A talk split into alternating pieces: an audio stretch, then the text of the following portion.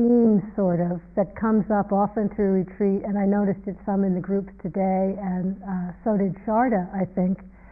Uh, could be phrased various ways. One is this issue, seeming issue of control or letting go of control. It's only a seeming issue since it's really not our choice, but it seems like an issue. Um, or the sense of opening into the unknown, sense of life as a mystery, and the alternative ways of meeting that as either wonderful or petrifying, uh, and sometimes both at once.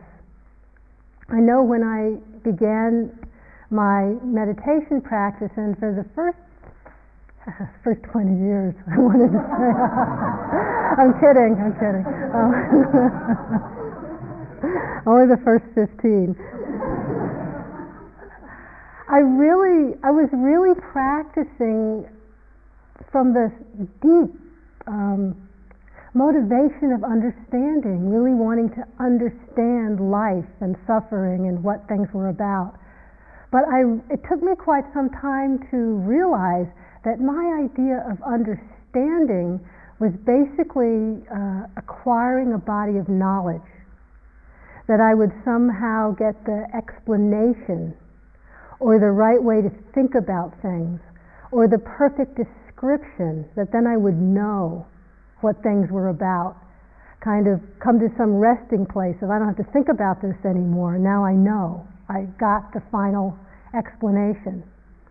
Or if it was not a series of thoughts or descriptions, I was looking for the definitive experience.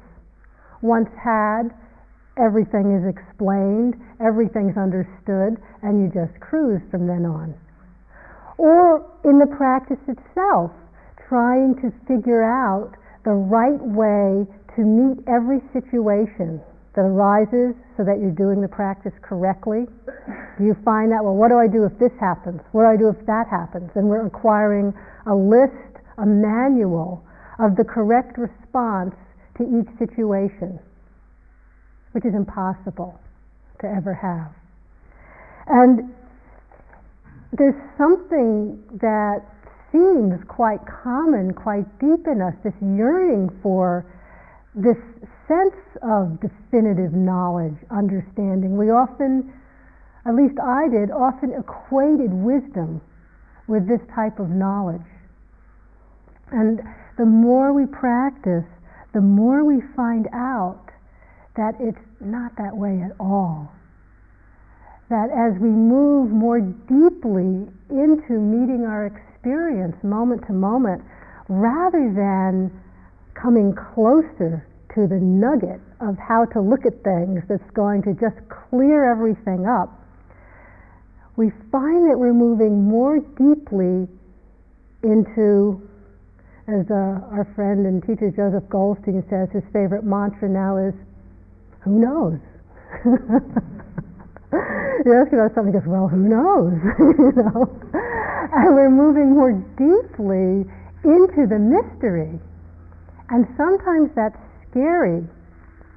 But if we look at look in your experience when we are trying to control with knowledge this this sense of explanation, description, having the right knowledge actually creates in us a sense of limitation. Not a sense of limitation, we think we've got it covered, but we're covering ourselves in a nice little square box, and that's it.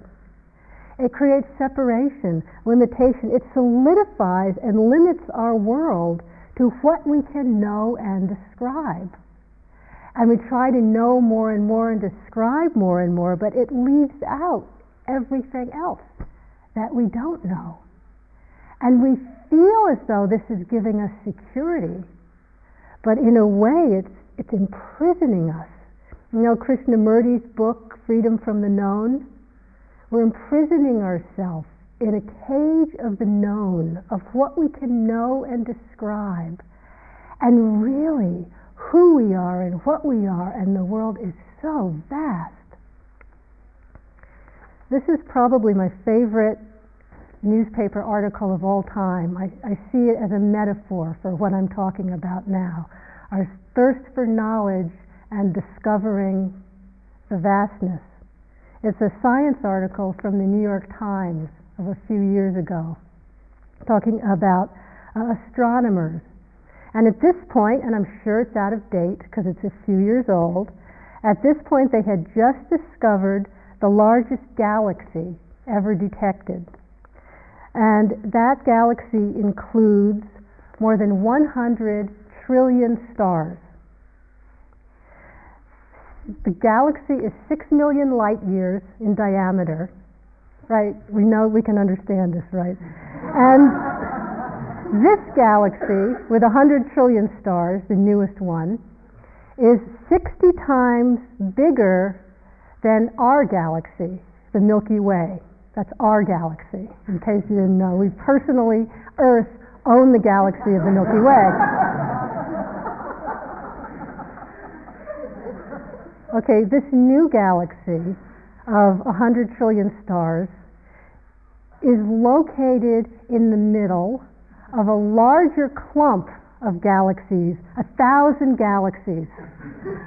so this galaxy is in a clump of a thousand galaxies. Okay, that's that's just the lead-in. now, the astronomers in this article are puzzled. I didn't even get to what they're puzzled about. They're puzzled because there doesn't appear to be enough matter, measurable matter, in the universe to account for all this clumping together of galaxies. And so, since they can't account for it with, with measurable matter, the scientists propose the existence of vast amounts of invisible matter that eludes detection because it emits no radiation. According to the prevailing wisdom, 99% of the universe consists of this missing matter.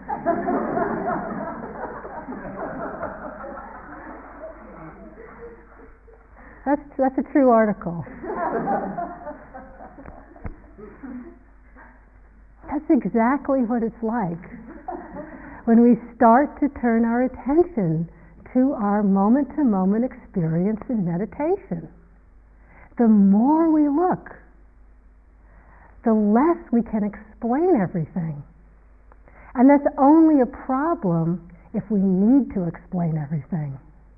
If we don't, then we're open to discover moment to moment that who and what we think we are, the way we've been living, has been so much less, so much more limited than what is actually available to us.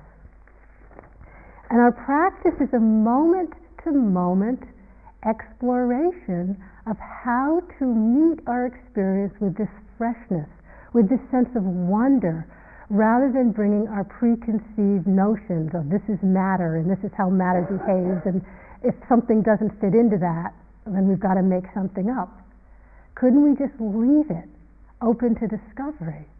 When we meet our experience that way, anything becomes so amazing.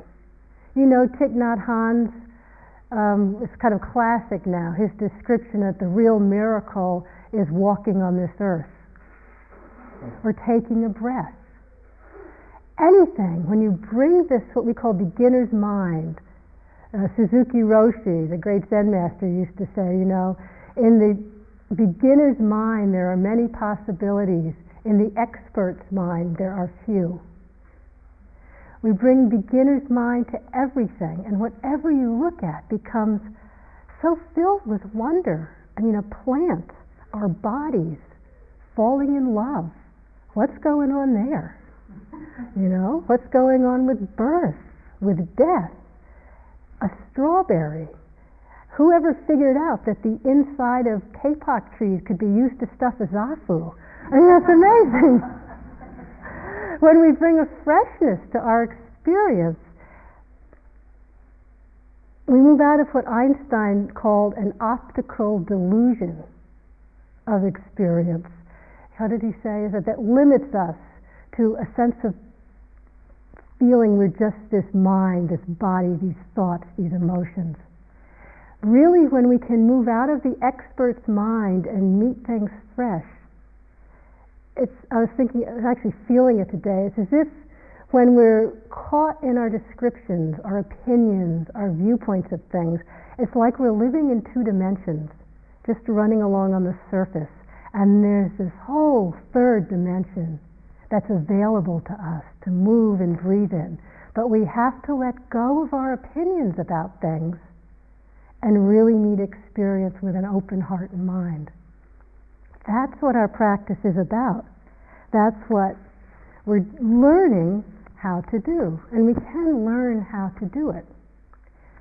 Sometimes it's fearful to the mind that likes to know everything, that likes to have all the descriptions. But that's okay. A little fear is okay.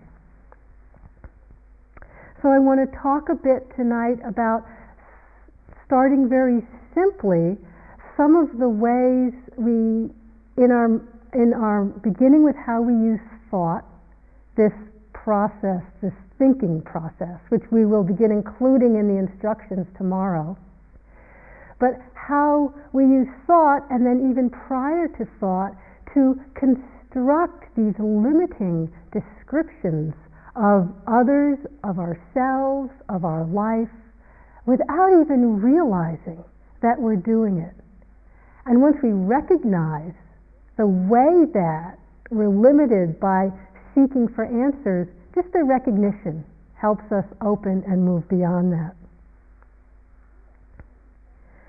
The Buddha, when he spoke about uh, the second truth that I mentioned the other night, that clinging, craving is the real cause of our confusion, our isolation, our, our anguish. Mostly we might tend to think of clinging as being to sense objects, to states of mind, even being a sense object. Actually, he included a second field of clinging, and this, I think, is even more insidious and imprisoning, and that's our attachment to our opinions, to our views, basically to our mental constructs of things. I think it's insidious because if we're really attached to our opinions, we don't think it's an opinion, do we? it's the truth of how things are. Everyone else is just a little too dull to pick it up or too stubborn. So I want to start with sort of obvious, but build up because this has huge implications for how we relate to our lives, for whether we really can perceive our basic goodness or not. We really, yeah, I'll get to that in a minute. My mind always kind of jumps ahead. Okay, the sense of views and opinions or our description of what we think is correct of course, we use descriptions, explanations, opinions. Nothing wrong with that. We need them, you know. How else are we going to vote? How are we going to decide what to do when you go home on whatever night it is Friday night, Saturday night, you know? How do we know? We need concepts to know that show your passport at the border. You know, we need things like that. It's the attachment that causes the difficulty this sense of this is true, everything else is false.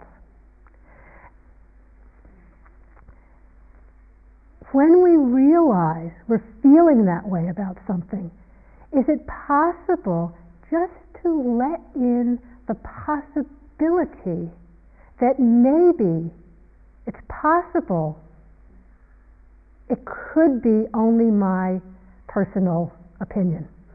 And someone else's opinion could also be valid. It's hard. Uh, a good place to look at this, at least in the States, maybe it's not as strong here, is around opinions about what is healthy and proper food to eat on or off a retreat. It's, it's really, I think it's much mellower here. It's fairly intense in the States. Why was that funny?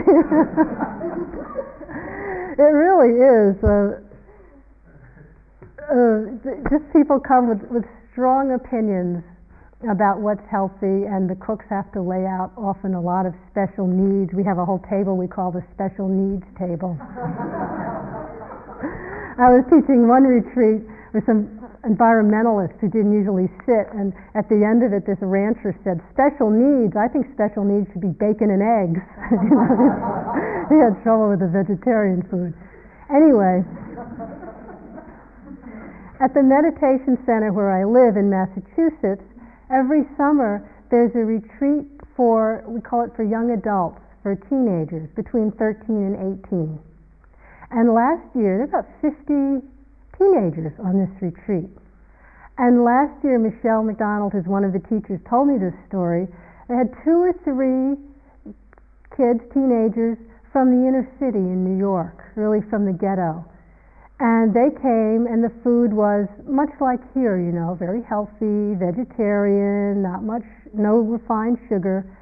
And these kids literally, said these two or three kids, literally physically couldn't adjust to the diet. I mean, you come from sugar, fast food, grease, to, um, you know, beans and lettuce. And. Uh,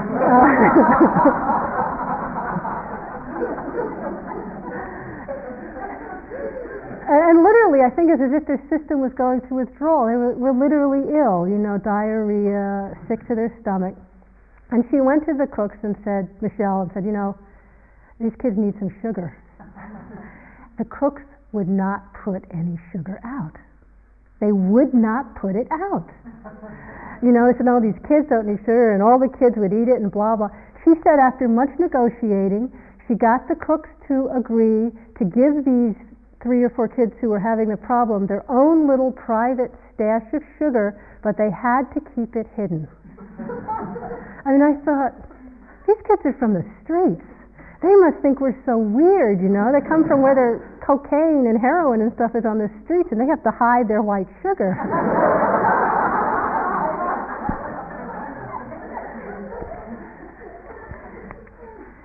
but it's really seeing. It can be a firmly held belief what's good. It could be true for many people, it could be true for you.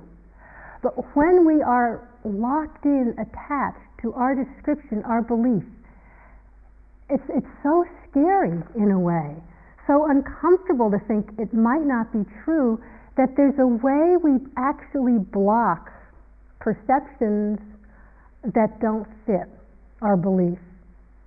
Has anybody ever noticed that? it's really quite interesting. So, the first step is even to be able to recognize some of the beliefs, some of the descriptions we hold. And we won't recognize all of them. But just for a moment, reflect. It, in your practice here, which is a good place to look, in your life, in your description of yourself who you think you are. Now that's a loaded one. How you think other people see you. To just hold the possibility it might be a momentary description that in another minute is completely not true. That can be scary. Our opinions about other people. Just on a daily life example, our opinions if you live with somebody else, your opinions about how things should be done in the house, how clean the house should be, who should do which chores, to even hold the possibility that the way I know it should be is only my opinion. My partner and I went through years that he moved into the house after I was already living there, so you know how that is already, it's my house you know, and he's moving in and changing things around. And I have, I guess I would have to say, a slight neurosis about the white counters, which I wanted them white. We both drink a lot of tea. If you don't clean the tea up immediately, it stains the white counters, which of course we can't have. And that is just so obvious that one would think it's just the facts of life. It's like the first noble truth. When you spill the tea, you wipe it up. You don't sit down and drink the tea. Now, my partner has another relationship to life, which is to enjoy.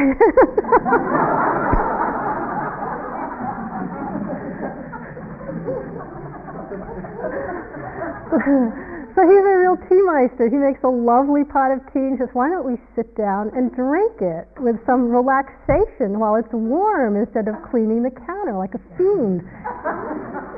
I'm, I'm a little embarrassed to say this, except that I know it's not me, it's just conditions. Four years it was before it really entered my heart with some space. Oh, it's an opinion I'm holding. it's possible that his way is just as right as mine. I'm not saying I let go of the opinion, but I. noticing it makes some space. It really does. Like I could, I could meet him with some kindness. With some, I could meet him. That's a kind of a little example, but actually a little example like that can lead to a lot of suffering. The Buddha said in one of my favorite, one of my favorite quotations, for one who is free from views, there are no ties. For one who is delivered by understanding, there are no follies. But those who grasp after views and philosophical opinions, they wander about in the world annoying people.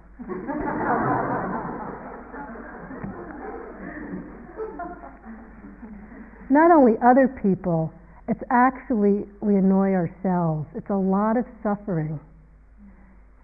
Notice throughout the rest of this retreat, I think how we relate to our meditation practice is a wonderful place to notice how we take specific perceptions, not the whole range, but specific perceptions, construct an explanation, a view out of that. This is good practice, or this is rotten practice, and just don't hear or see the balancing views and perceptions. So we get to see this. It's a real a privilege and honor for us, really, to talk to so many people. But we get to see in a string, uh, talking to different people, the exact opposite thing happening and how we don't let it in. So, started talking about emotions last night and this morning. That's a great example where someone who's really having strong emotions and will come up I'm swept away by emotions. I have no mindfulness. I hardly feel the breath. I'm doing it wrong. Despite whatever we say up here. The next person comes in, you know, I'm just not having very strong emotions. I'm with the breath a lot of the time, and when the emotion comes, I notice it and it goes away, and I must be suppressing. I'm just not doing it right. And as much as we talk about choiceless awareness, using the breath as a tool, I've had people come to me after years of practice and saying, Oh, you mean I don't have to be with the breath every moment? It's okay to open up and feel sensations? I'm serious, after years. We all give the same rap. We all give pretty much the same instructions. Do you remember Sharda or myself on either of the days talking about continuity, you know, throughout? Does anyone remember us mentioning that? Some do, some don't. See, that's how it is. On this long three month course we teach, we go on and on about that. I had a good friend, it was maybe his fourth three month course. He came up to me one year and said, You know, it's really great, all this talk about continuity. How come you guys are mentioning it this year? I don't remember you talking about it before. We didn't just bring it up that year. Watch how we do this. I'll have a sitting where the breath is really open and free, the attention feels like it's within the breath, and without realizing it, the thoughts come, oh, this is what mindfulness feels like. And when it changes, then it's wrong. I have to get back to how mindfulness is supposed to feel. And then it moves to something that we like even better. We think, oh, that other one wasn't really it, but this is really it. Watch how we do that. As soon as those, the thought can come and we don't have to cling to it, we're not imprisoned. But when we don't see it, It's as if our awareness has snapped shut, and any perception that's outside of what we've decided is the way things are somehow doesn't register for a while. One retreat I was teaching, a woman came to me about the fifth day, rather sheepishly. As you see, I sit in a chair. She came to me after the fifth day, it was her first retreat, and she said she had just been in agony, sitting cross legged on the floor the whole time in pain. But the agony was more she was giving herself a terribly hard time, just completely beating herself up because she couldn't just sit in peace and bliss on the floor cross legged. And that's what you have to do, obviously, to do the practice correctly. Despite everything we said. She said it was the fifth day I was talking or something, she was looking at me and it registered. Oh, she's sitting on a chair. she's been sitting on a chair the whole time. It must be possible to meditate and sit on a chair. And she, ta- I mean, when she really let it in, she let it in. And when she was telling me that, she wasn't really checking it. But just to see what the mind can do, how locked in we get to our opinions and descriptions. And what's really scary is as soon as we see through it, you know, the mind goes on to the next one. Well, I can sit on a chair, but it always has to be clear and vibrant and alert, or I have to go back to the floor, or whatever. It's just what our minds do. As long as we see it, it's not a problem. When we don't see it, what's happening? We're freezing experience as if everything's always going to be the way this particular set of conditions can be described. And of course, it's never really going to be exactly this way again.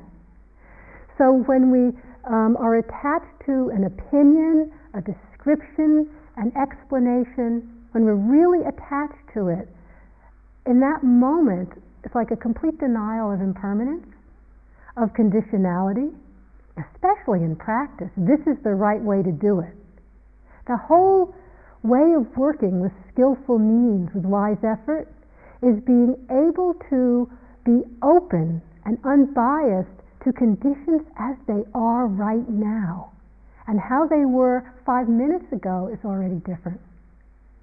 And so that's why when we say, you know, stay with the breath, get really focused, notice the beginning and the middle, and really be precise that's helpful. If the conditions are such that your energy is low, you're really spaced out, you don't have a clue where you are, if you're really tight, if you're really holding on to the breath for dear life, if you're hitting each breath with a whip and saying, get concentrated, get focused, get, then the instruction to really be precise and notice every feeling in the breath is not helpful. It would be much more helpful to let go of the breath completely and open to hearing, for example it's always in flux. It's always opening into a mystery. The last minute might give us some information, but it can never tell us what's going to happen in the next minute. When we can live in this way, it isn't scary. It's wonderful. Life is so alive, we're so present in it. But the mind doesn't like that too much. The mind that thinks it can know everything, by mind I mean our thought processes, our emotions, the little mind. It really thinks that by having everything explained and all possible conditions accounted for, we can rest secure. We can rest at ease. And we keep on trying. We keep on trying to do that. So that's sort of the obvious level of opinions, descriptions, views, and how we get attached. And we'll often recognize it after we're attached when we feel like we're bumping up against a stone wall somewhere. When, when you're halfway through the retreat and you start feeling really disappointed and frustrated, rather than looking at what's wrong, back up and think, oh, what did I think was supposed to happen? What was my idea? And once you see that, you can just get bigger than it.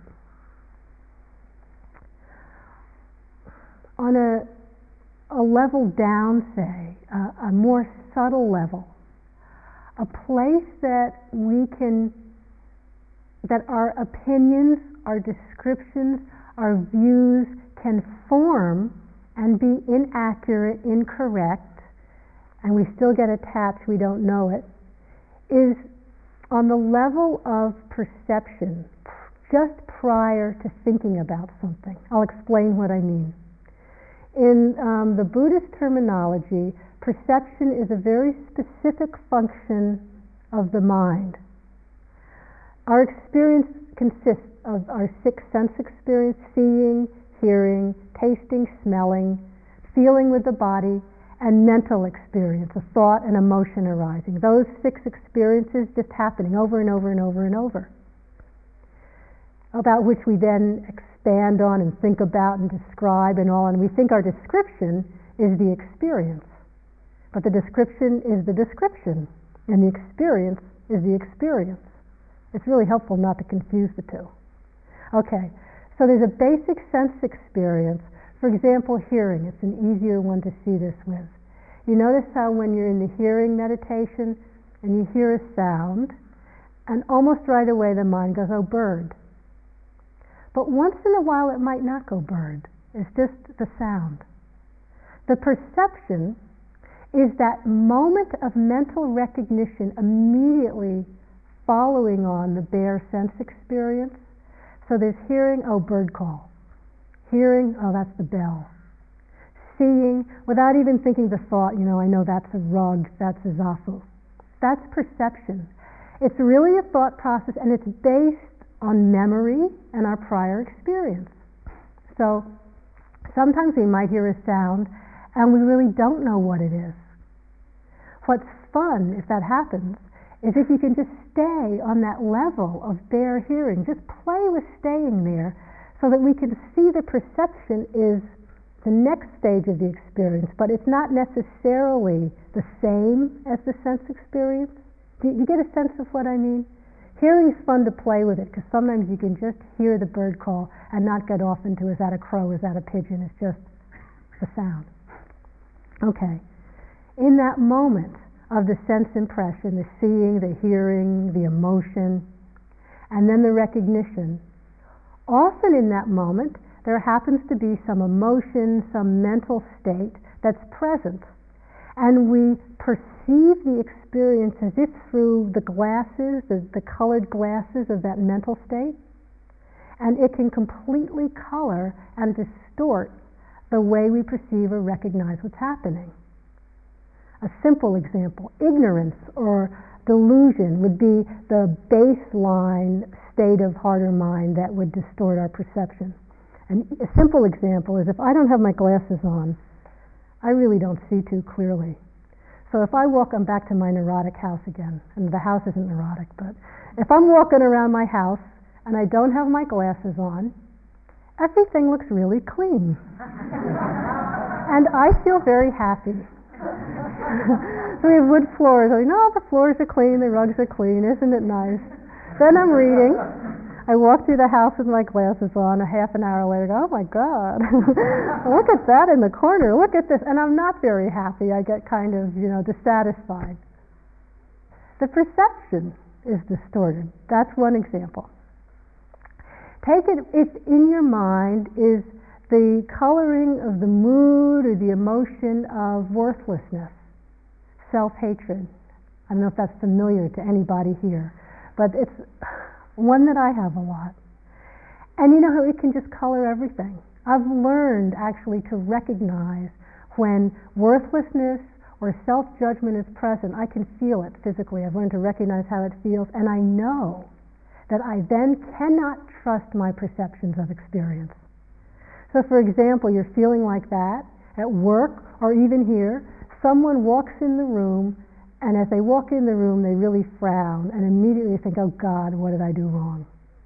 They don't like me. You know, and here you can project like crazy.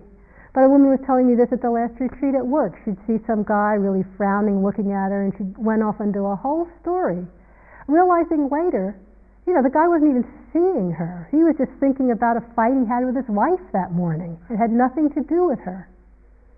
You know how we can do that? We can build, can't we? I mean, if you don't check it out with a person or with yourself, you could go through the whole day, build a whole reality about why that person doesn't like me, and depending on our particular tendencies, go into self hatred or anger or fear or whatever. And actually, we're making it all up. The perception was inaccurate. We do that all the time. All the time sometimes really visibly, like when you're really angry at somebody or just angry and someone comes in, they, they can really look ugly. When you're really in love with somebody, or maybe you just you have a crush on somebody and everything about them is fascinating, beautiful. You know, you love the way they look. Six months later, when the whole thing's passed, you look at that person and you think, how could they have changed so?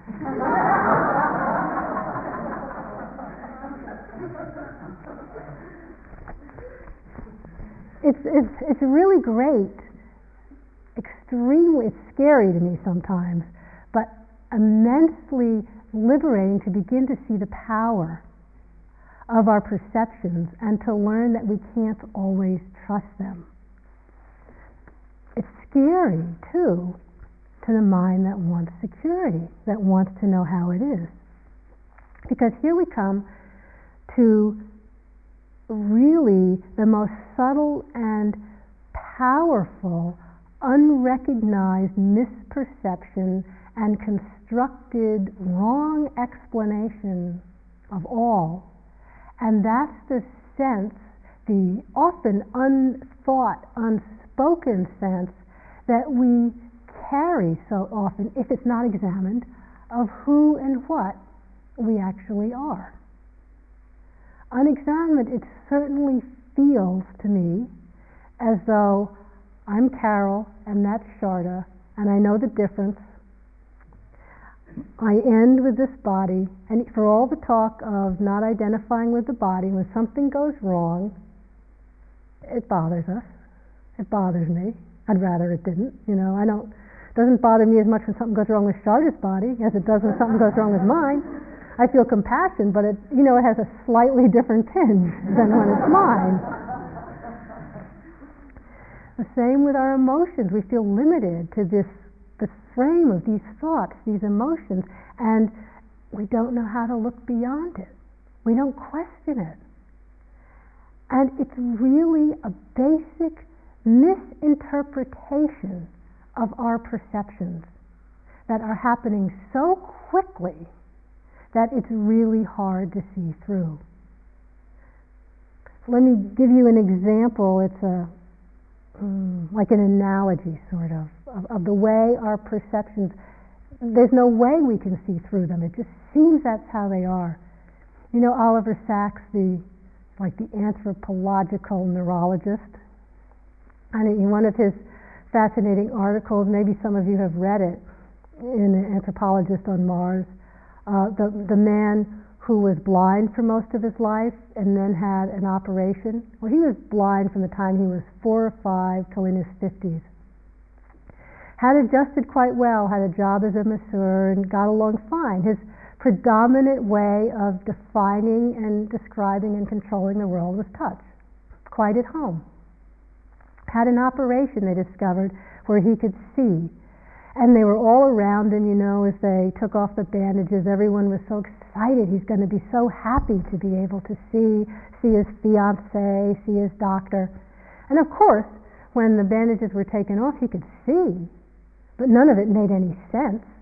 It was just a blur.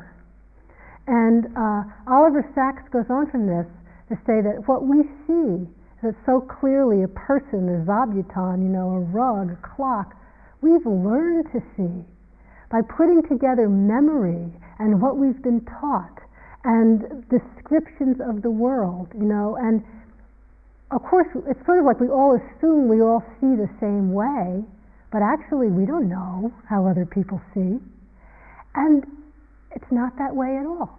This man actually never really could adjust to the sighted world. And at times it would get so stressful, like eating or shaving, he just couldn't take it anymore. And he'd close his eyes, you know, and eat like a blind person, shave like a blind person, and ah, he could relax again.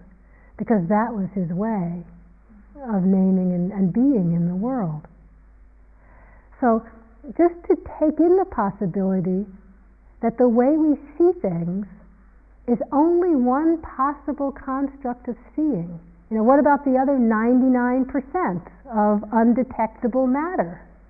You know, maybe there's all this stuff right here in this room we can't see or hear. Who knows? Just to let in that possibility, because it's really the same with our bodies, with our sense of ourselves as being emotion, of thought. One of the things that can get interesting in a retreat is we begin to have sometimes physical perceptions that don't fit in with what we're used to of our body. Suddenly, some people in group are talking about, suddenly the abdomen feels huge, Suddenly you feel 50 feet tall. Suddenly your hands feel like they're swollen. You feel like you're completely tilted over and you open your eyes and you're sitting quite straight.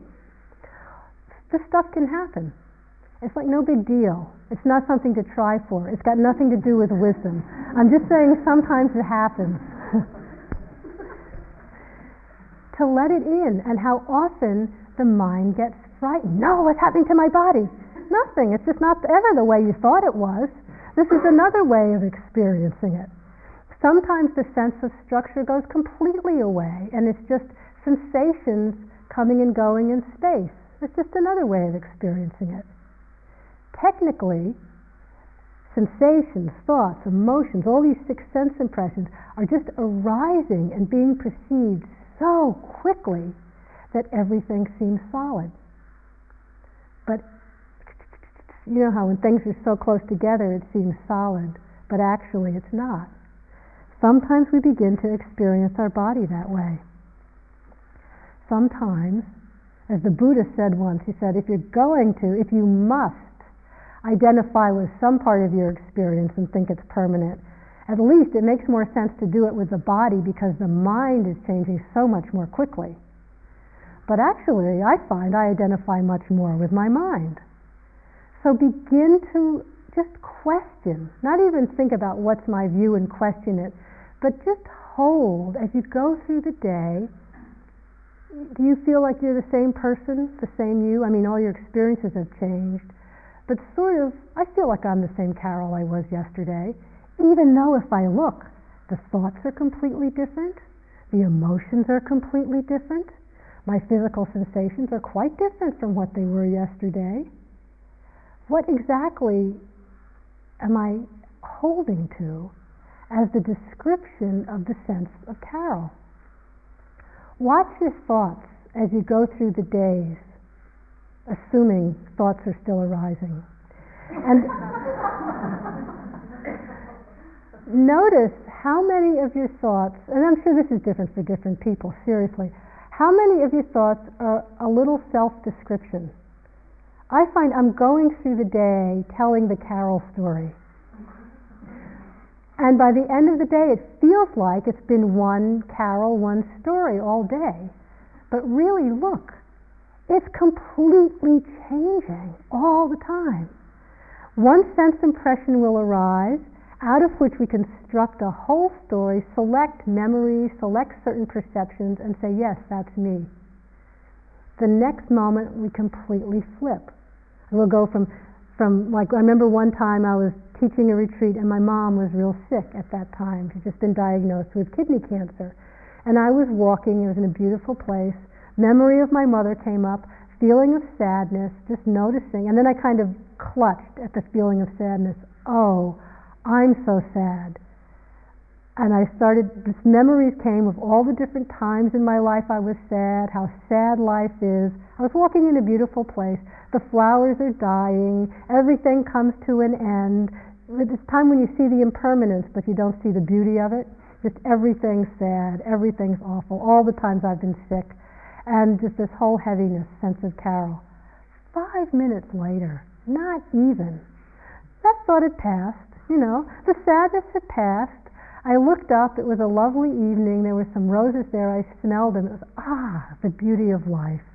I'm so fortunate to be able to be in these beautiful places, to have this blessed life where I get to share Dharma with people, to travel. Life is just one big blessing when you open into the beauty. Totally different experiences, both of which I embraced equally as being me. And without examining them, I would have said that was one continuous carol. When it was just a sense impression, the emotion of sadness, the smell of the rose, and a whole construct of specially selected memories and perceptions that bolstered that particular story. Once I was on a retreat and I had just seen a movie prior to the retreat. I don't know if any of you did that or have had the experience that you then have to watch that movie a lot for the, for the time that you're sitting, and it was a long retreat. But it hit me halfway through it would be Harrison Ford doing his number running around, and then Carol would be doing her number running around. then Harrison Ford, then Carol, and it, absolutely no difference. The Carol story wasn't any more real. It was just more thoughts and emotions. The Harrison Ford story brought up thoughts and emotions too. In the moment, that's all that was happening. Thoughts, emotions, memories, sensations, that's it. That's it.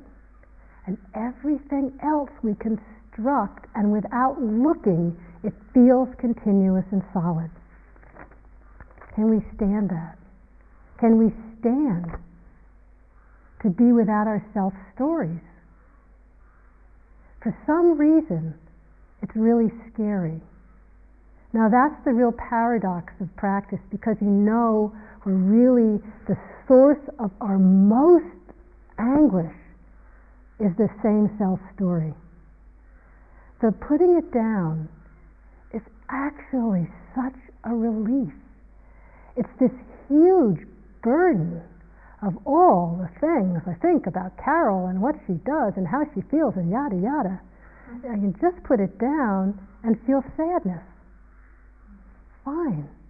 Fear. Okay. I don't like it. Okay, now there's real bliss. Fine. It's just what it is. But somehow we can't stand that. We want to make a story out of it. Well, I was going to say, you never know, we never know what's going to arise in the next moment, despite what we may think. This retreat gives us the illusion, as do our day planners and our life, that we really have things under control.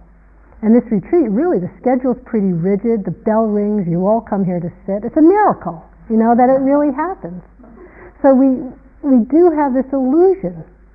I mean, I I know where I'm supposed to be through the end of 1999, but it's an illusion. I don't really know. I don't really know where I'll be in the next moment. You know, anything could happen. So it's not that we give up plans, we do what we need to do, but we just know it's as if, but who really knows? And we think that's scary, but really this letting go into the unknown is an act of radical trust, of radical acceptance that truth is revealing itself in this moment if I really just can be here for it. It's like some friends told me uh, we were at um, uh, holy mountain Arunachala in southern India, where Ramana Maharshi had his ashram. And they had climbed up to the top of this morning, this mountain in the very early morning hours. And just as it was getting light, it's very rocky and also some bushes and branches. And there are these mountain monkeys, they were telling you, they're kind of wild, not like the monkeys below that'll come into your room if they think you have a banana. But these ones are wild, and they said it was amazing to watch because they just they would be way up high and they would just let go of the rock or the tree and just throw themselves into space as if they could fly with either reckless abandon or total trust that they would come down to some rock or some branch that they could hold on to. And as far as my friends could see, they always did. It's that sort of, okay, just dive into this moment. We have no idea what it'll provide. But even if we try to hold back, it's still going to be here. It's still the same. We let go into it. We put down the burden, and life becomes so alive. We move into that third dimension. We begin to be able to touch, to recognize the vastness, so much vaster, so much deeper, so much richer for the than all our descriptions and our self-explanations and our thoughts about what truth is. Because its vastness is beyond any thought, any description. Any description limits it, sets limits, and so immediately isn't true. And the only way we can recognize, rest in this, touch it, is by just for that moment putting down all our descriptions, all our knowledge, all our explanations. You can't think about this. I mean, you can think about it endlessly, but it won't do any good. And it's not to try and stop thought, just to see that awareness is bigger than any thought or any explanation. Use the explanations, but don't try to hold them. Don't try to let them define our reality. Be open with wonder to meet this moment. That's really all we can do. And that's what our practice is. The moment, the experience, the truth reveals itself, we actually, not only do we not have to do anything, our very doing gets in the way. If we can just, like that monkey, dive with abandon into this knee pain, into this sound, into this fear, into this moment of peace, whatever it is. And when it changes, meet the next one with wonder and openness. That's when we begin to actualize our potential to live in a much deeper and richer and vaster way than we ever could imagine as possible from thinking about it. Don't hate our thoughts, use them, but don't let ourselves be defined by them. And then we'll see, as John Muir said, it's not that, this isn't what John Muir said yet, it's not that you come to some sense of nihilistic, who cares, nothing matters. It's just the reverse. We find, this is what John Muir said, he said, I find when I touch anything, it's connected to everything else in the universe. That's really what we find, that place of compassionate connection beyond, greater than, vaster than the world of knowledge and description. It's like coming home. It's not like coming home, it is coming home. So let's just sit quietly for a moment.